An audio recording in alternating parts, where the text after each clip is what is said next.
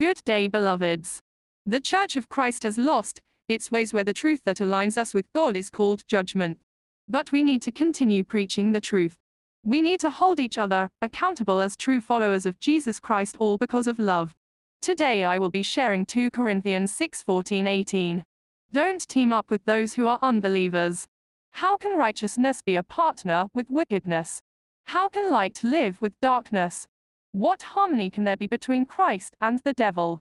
How can a believer be a partner with an unbeliever? And what union can there be between God's temple and idols? For we are the temple of the living God. As God said, I will live in them and walk among them.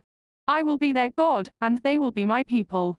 Therefore, come out from among unbelievers, and separate yourselves from them, says the Lord.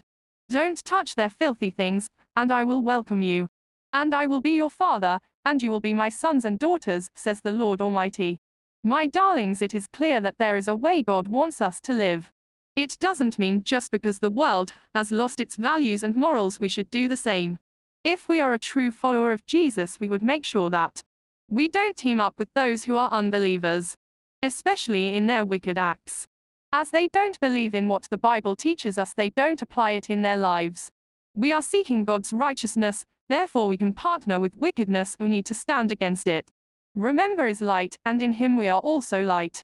If you continue to live in darkness, then you can't say you are of God. If you do that, you are mixing Christ and the devil. A believer can't partner with an unbeliever but committing acts that are ungodly and unrighteous. You can't unite God's temple and idols. Look at what you idolize in your life. Keep your body pure, as it the temple of the living God. God will live in us and walk among us. He will be our God, and we will be his people.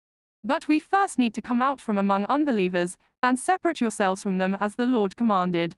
Leave the filth of the ungodly so God can welcome you.